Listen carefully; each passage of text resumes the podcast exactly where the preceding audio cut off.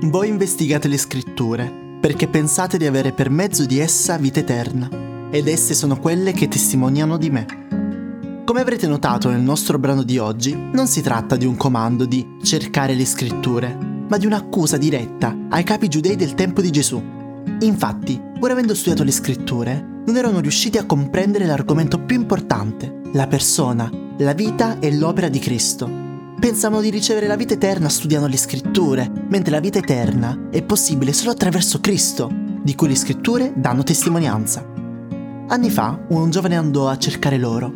Tuttavia, invece di cercarlo in nuove miniere, iniziò a esplorare miniere abbandonate che ormai erano considerate completamente esaurite.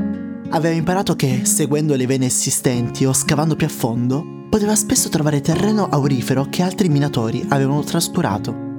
Gli ebrei del tempo di Cristo erano come coloro che avevano abbandonato quelle miniere. Pensavano di aver esaurito la miniera della verità. Non scavavano più a fondo. Prestavano attenzione solo ai tesori che già possedevano. Così non riuscirono ad afferrare le verità più preziose, quelle che riguardavano Gesù, il Salvatore dell'umanità.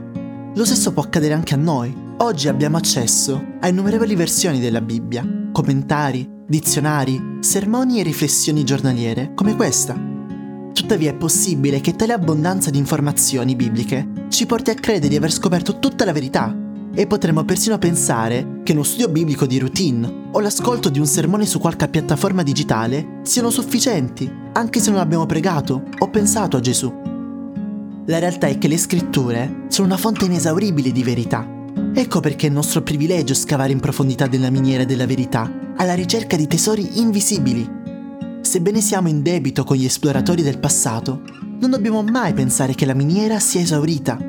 Accostiamoci alla parola di Dio con il desiderio di imparare da Gesù e non smettiamo mai di scavare in profondità.